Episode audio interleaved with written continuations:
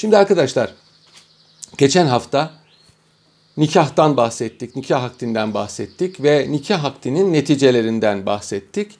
Mehirden bahsettik hatırladığım kadarıyla. Mehir bahsi bitti. Nikahın bir mali neticesi, iki tane mali neticesi vardır arkadaşlar. Bunlardan bir tanesi mehirdir. Mehir nikahın şartı değildir. Yani evlenirken mehirden bahsedilmese bile, mehir konuşulmasa bile, hatta mehir verileceği e, söylenmese bile mehire hak kazanır kadın. İkinci mali neticesi nafakadır. Evlenen erkek evlendiği kadına nafaka vermekle mükelleftir. Kadın zengin olsa da bu böyledir. Yani erkek kadına senin servetin var. Hayat müşterektir. Sen kendi servetinden harca. E, ihtiyaçlarını kendin e, karşıla diyemez. Böyle bir e, salahiyeti yok.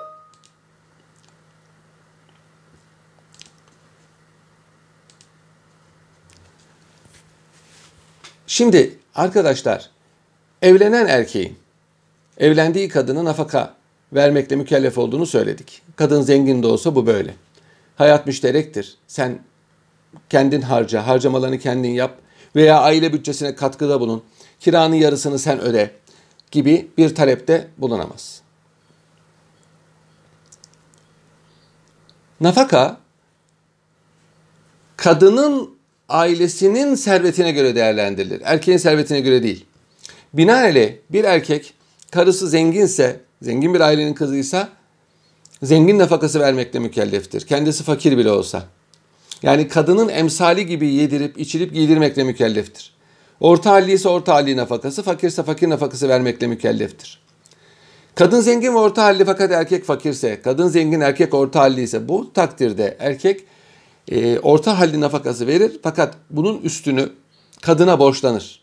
Yani yarın bir gün erkek zengin olursa bu aradaki farkı kadına ödemekle mükelleftir. Burada da gene İslam hukuku kadını koruyucu bir hüküm vaz etmiştir. Nafaka üç kısımdır arkadaşlar. Taam, kisve, sükuna. Taam yiyecek demektir. Erkek hanımını şartların icap ettirdiği, örfün, adetin icap ettirdiği şekilde yedirmekle mükelleftir. Hatta bazı fıkıh kitaplarında yazar ki bir erkek hanımına haftada yarım okta yani yaklaşık 700 gram et yedirmekle mükelleftir. Ve haftada iki kere helva, tatlı yedirmekle mükelleftir. Bu şaşırtıcı gelebilir ama o zamanlar tatlı çok kıymetliydi. Etten dahi daha kıymetliydi. Çünkü şeker yoktu. Tatlı baldan yapılıyordu, şeker kamışından yapılıyordu. Onun için çok pahalıydı arkadaşlar. Kisve elbise demektir. Kadına, kadına e, örfe uygun bir şekilde yazlık ve kışlık elbise almakla mükelleftir.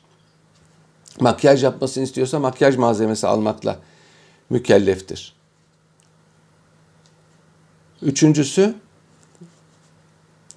sükuna yani barınacak bir mekan.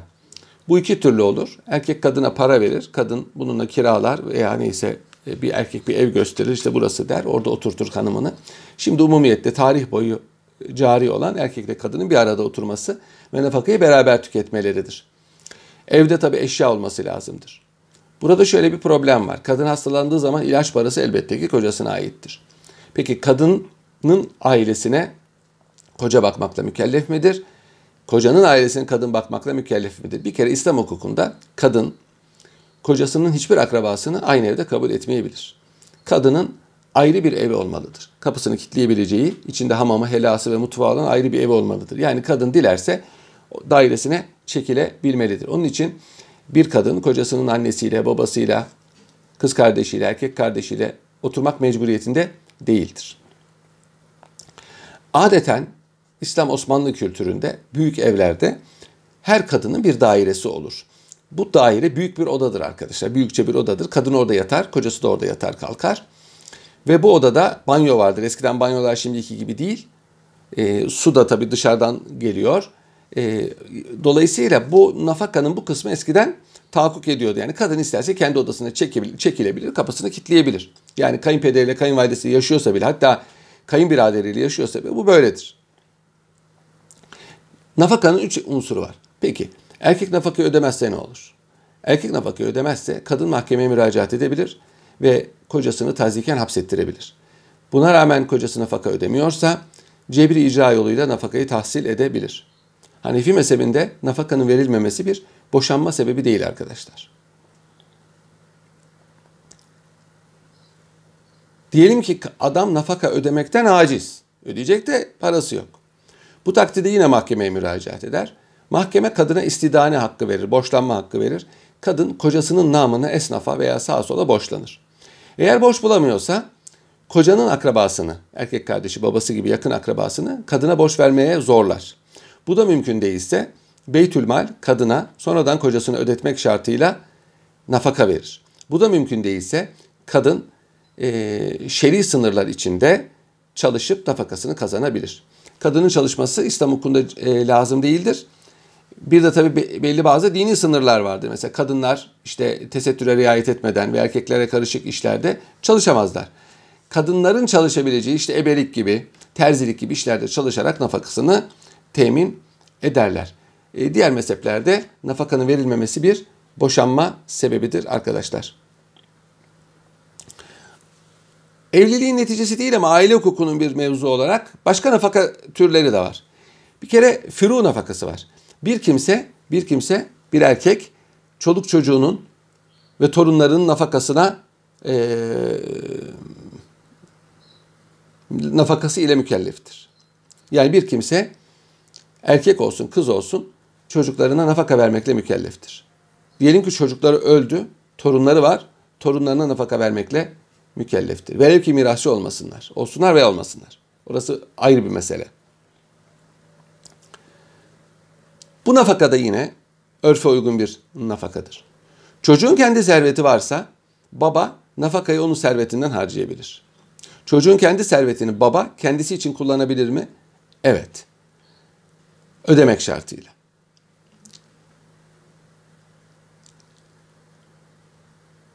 Çocuğun nafakası anneye değil, babaya aittir. Baba yoksa ve babadan usulü yoksa, dedesi yoksa ancak anne ondan sonra nafakaya e, hak sahibidir. Firu nafakası ne zamana kadar verilir? Erkek çocuk buluğa erene kadar. Yani ne zaman erkek çocuk buluğa ererse artık o kendi servetini kazanabilecek hale gelmiş demektir. Çalışıp nafakasını çıkarabilir. Kız çocuğu ise evlenene kadar. Evlenmez ise kız çocuğu ölene kadar babası ona bakmakla mükelleftir. Babası değilse en yakın akrabası ona bakmakla mükelleftir. Bir de usul nafakası var. Şimdi biliyorsunuz aile hukukunda bir usul tabiri var, bir furu tabiri var. Usul arkadaşlar anne baba dede nineler. Furu ise kız erkek çocuklar ve torunlar demektir. Usul asıldan gelir. Gövde. Furu ise ferden gelir, dal demektir. Ağacın dalları demektir. Bir kimse fakir iseler anne babasına nafaka vermekle mükelleftir. Anne babaya nafaka vermekle mükellef olduğu gibi fakir iseler dede ve de vermekle mükelleftir. Demek ki evlat fakirse anne babaya nafaka vermekle mükelleftir. Peki evlat da fakirse ne olacak? Anne babasının yanına alır, beraberce yer içerler yani onlara bakar. Evlat dinen yaşı ne olursa olsun anne babanın hizmetkarıdır. Yani anne baba ne derse evladın meşru sınırlar içinde anne babanın yapmak mecburiyeti var. Bana su getir dediği zaman evlat hayır getiremem diyemez. İsyankar olur dinen ama bu. Hukuk cihetiyle de nafaka vermekle mükelleftir. Bana ne kardeşim deme veya kardeşlerin versin deme salahiyeti yok. İki kardeşlerse ikisi verir. Üç kardeşlerse üçü verir. Bir de akrabalık nafakası var. Bir kimseye nikah düşmeyen akrabalar, farklı cinsten oldukları takdir farz edilirse nikah düşmeyen akraba kimdir bunlar? Kardeşler ve kardeş çocuklarıdır. Kimdir bunlar? Amca, dayı, hala ve teyzedir. Kimdir bunlar? Annenin ve babanın amcası, halası, dayısı, teyzesi. Bunlar eğer fakir iseler ve çalışamayacak vaziyette iseler bunlara nafaka vermekle mükelleftir. Bakın usulde çalışma aranmıyor. Babam aslan gibi adam çalışsın diyemez çocuk. Fakirse babasına nafaka vermesi lazım. Ancak akrabada öyle değil. Akrabada çalışamayacak vaziyetteyseler. Çalışamayacak vaziyet demek ne demek? Küçük çocuksa verecek. Çok yaşlı pirifani verecek. Sakat verecek ve kadınsa evlenmemiş kadınsa verecek. Evlenmemiş kadın her zaman çalışamayacak vaziyette kabul edilir ve fakirse buna nafaka vermek lazımdır. Bunun dışında bir de mülkiyet nafakası var. Mülkiyet nafakası ikiye ayrılır. Bir kölenin nafakası, diğer diğeri hayvanın nafakası. Bir kimse kölesinin nafakasını da vermekle mükelleftir. Vermediği takdirde ceza görür. İkincisi hayvanın nafakası. Hayvanı da her ne kadar benim hayvanım istediğim yaparım deme hakkı yok. Hayvanın nafakasını vermek mecburiyetindedir. Bu iki hususta eğer bir teseyyüp veya bir ihmal gösterirse Osmanlı Ceza Kanunu'nda buna ceza tertip edilmiştir. Evliliğin bir başka neticesi de neseptir arkadaşlar. Şimdi mali neticelerinden bahsettik. Nafaka ve mehir. Bir de e, başka ailevi bir neticesi, e, neticesi var. Nesep bir e, çocuğun onu dünyaya getiren anne ve onu dünyaya getiren baba ile olan tabi ve hukuki bağlantısıdır. İslam hukukunda İslam hukukunda evlat edinme yoluyla ve zina yoluyla nesep kurulamaz arkadaşlar. Yani bir kimse zina mahsulü çocuğuyla nesep bağı yoktur. Bir kimsenin evlat edindiği kimseyle nesep bağı yoktur. Bunlar istisnai.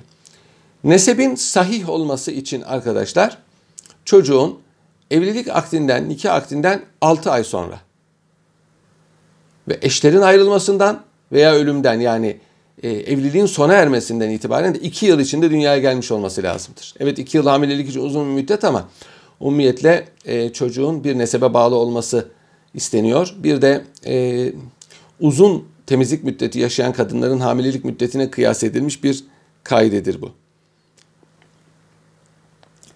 Evlat edinilen çocuk hiçbir zaman o kişinin çocuğu değildir. Evlenme manisi yoktur ve beraber ayrı cinste iseler beraber oturamazlar. Mesela evlat edinen bir erkek evlat edindiği bir kızsa onunla beraber oturamaz. Ona dokunamaz, onunla konuşamaz ve ondan evlenebilir. Aynı şekilde evlat edinen bir kadın evlat edindiği erkek çocuğa dokunamaz, baş başa kalamaz, yolculuk yapamaz ve ondan evlenebilir. Onun için evlat edinme bizde bir nesep e, bağı doğurmaz. Tabi bu o, sahih nikah, muteber nikah içinde olması lazımdır ve bundan da yani babanın da çocuk sahibi olabilecek kudretli olması lazım. Mesela küçük bir çocuksa veya yatalak hastaysa bundan çocuk sahibi olmak ihtimali yoktur. Bir kimse ikrar yoluyla da nesep bağı kurabilir. Nesebi e, zina mahsulü çocuk arkadaşlar veya babası bilinmeyen çocuk nesebi sabit olan çocuk değildir. Annesiyle nesep bağı vardır sadece. Buluntu çocuğun, lakit çocuğun ne annesiyle ne babasıyla bağlantısı vardır. Nesepsizdir. Bir kimse, bir kimse ister zina mahsulü olsun, ister lakit olsun, nesebi bilinmeyen bir çocuğun babası olduğunu iddia edebilir. Veya kardeşi veya amcası veya dedesi olduğunu iddia edebilir. Buna nesep ikrarı diyoruz. Nesep ikrarının sayı olması için bir, bu, bu o, nesep bağının zina mahsul olmaması lazım. Yani ben zina etmiştim bu kadınla. Bu benim gayrimeşru çocuğumdur dememesi lazım. Çocuk zina mahsulü olsa bile bunu söylememesi lazım. İkincisi baba ile çocuk arasında nesep bağının kurulabilmesi aklen ve şeren mümkün olması lazım. Bir kere adam ömrü e, başka memlekette geçmiş. Bu memlekete hiç gelmemiş. Bu çocuk onun çocuğu nasıl olabilir? İkincisi çocukla e, baba arasında 12 yaştan az bir yaş varsa onun babası olmak ihtimali yoktur. Bu sebeple nesep bağının kurulabilmesi için bunlara da ihtiyaç vardır.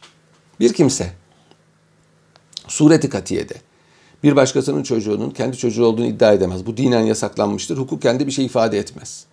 Sahih nikah içinde doğmuş olan bir çocuğu bir başkası 100 tane şahit gösterse, kadın evet dese, çocuk evet dese, hatta çocuğun babası evet dese, DNA testi yapsalar, DNA testi %100 dese yine de nesep iddia edemez. Çocuğun nesebi yatağında doğduğu adama aittir. Hazreti Peygamber böyle buyurdu. El veledü li firaşi. Yani yatağında doğduğu adama aittir. Başka birisi bu iddiada bulunan. Şimdi ben duyuyorum, görüyorum, DNA testi yapıyorum. Bunların hiçbir geçerliği yoktur İslam hukukunda. Çünkü İslam hukukunda böyle şeyler fahiş şeylerdir, kötü şeylerdir.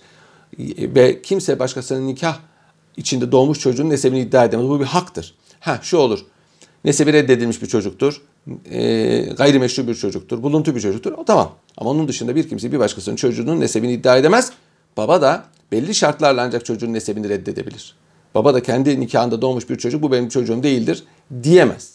Diyemez. Burada testler ve deliller bir şey ifade etmez. Hukuk onları kabul etmiyor. Burada bir statü var. Bu statü bu delillerle bozulmaz arkadaşlar.